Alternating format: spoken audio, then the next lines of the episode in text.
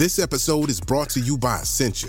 A better you starts with better hydration. Essentia is on a mission to inspire people to do what matters most. Their proprietary ionization process transforms water from any source into ionized alkaline water, providing water that's 99.9% pure with a pH of 9.5 or higher. Essentia overachieving H2O, the number one ionized alkaline water. Shop now. Mom deserves the best, and there's no better place to shop for Mother's Day than Whole Foods Market. They're your destination for unbeatable savings, from premium gifts to show-stopping flowers and irresistible desserts. Start by saving 33% with Prime on all body care and candles. Then get a 15-stem bunch of tulips for just $9.99 each with Prime. Round out Mom's menu with festive rosé, irresistible berry chantilly cake, and more special treats. Come celebrate Mother's Day at Whole Foods Market. Atlassian software like Jira, Confluence, and Trello help power global collaboration for all teams so they can accomplish everything that's impossible alone. Because individually we're great, but together we're so much better. That's why millions of teams around the world, including 75% of the Fortune 500, trust Atlassian software. Learn how to unleash the potential of your team at Atlassian.com. That's A T L A S S I A N.com. Atlassian. When Sweet Tarts dared to combine sweet and tart, they thought, why stop there? Why not create other exciting and unexpected combinations? Like rainbows and ropes, or fruity and gummy, or chewy and more chewy. That's why they created fun treats like Sweet Tarts Twisted Rainbow Ropes, Gummies Fruity Splits, and Chewy Fusions. When you dare to combine, it's sure to blow your mind. Sweet Tarts, dare to combine. Visit sweettartscandy.com to shop now. Welcome to this bonus episode of the Olive Podcast. Each week, we ask our favourite chefs, cookie writers, and characters from the food scene to reveal their top three cooking cheats, hacks, and shortcuts to help make your time in the kitchen truly effortless. Back with Edd Kimber, and he's going to give us his top three cooking hacks, cheats, and tips. What have you got for us, Edd? So, the first one is all about oven accuracy. It's a fact that most ovens, when they arrive at your home, will not be calibrated properly. So you can calibrate your ovens, uh, you can change how they read temperatures, but the easiest way to do it is have an oven thermometer. They're very cheap, but they will guarantee you what temperature your oven actually is. So um, you can just have it hanging in there uh, to start with, so you get used to how hot your oven is, or you can just have it in there all the time. Um, the other way of calibrating your oven, to me, is to bake a Victoria sponge.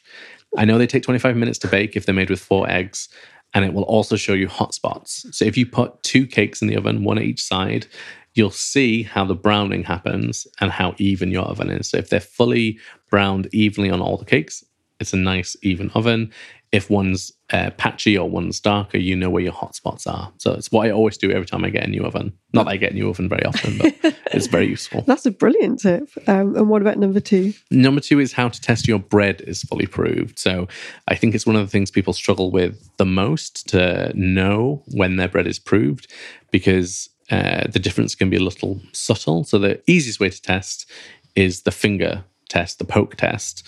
Um, and it generally works for most breads. If your bread has been refrigerated as a dough, it can be a little bit trickier, but generally it works for, for any bread dough. Basically, what you do is when you think your bread is about proved, you just gently press it with your finger. And if the uh, indentation you make stays put, then your bread is overproved because there's no strength left in it. And you need to get that in the oven as soon as you can mm. before it completely collapses.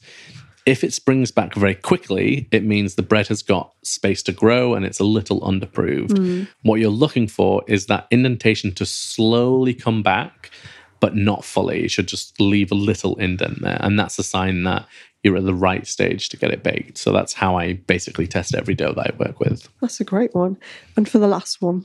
The last one is a, a way to make elegant puff pastry for things like mille-feuille or any kind of dessert where you want something a little bit more refined. So when you bake puff pastry with just as it is, just on a baking tray, it will puff up a lot and the mm-hmm. layers will be open and airy. But if you want to make it a little bit more sophisticated um, and more caramelized, what you can do is bake it with pressure on top.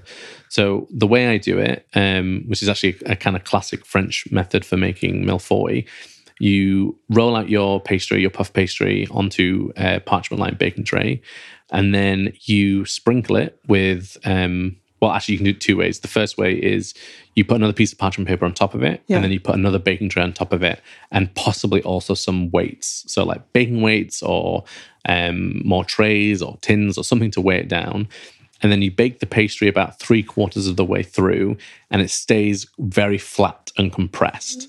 And then you take off the baking tray on top and the parchment paper on top, and then you sprinkle it with icing sugar and put it back into the oven for the last quarter of the time.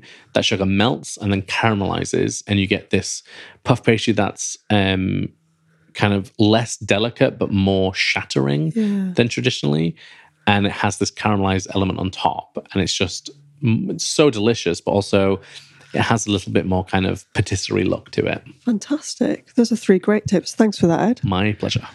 Thank you for listening to the Olive Podcast. For recipes and more information, head to olivemagazine.com. And don't forget to subscribe at iTunes, Acast, Spotify, or wherever you get your podcasts.